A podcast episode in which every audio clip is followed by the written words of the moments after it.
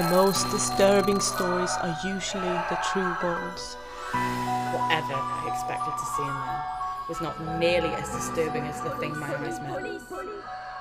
We will give you pieces of the most fascinating and disturbingly horrific part of the human being. People who have lived, walked, and sometimes harmed while spending their time on Earth. By looking at their stories and fill out the blanks, we will give you brand new content, never heard, never knew, and perhaps never true.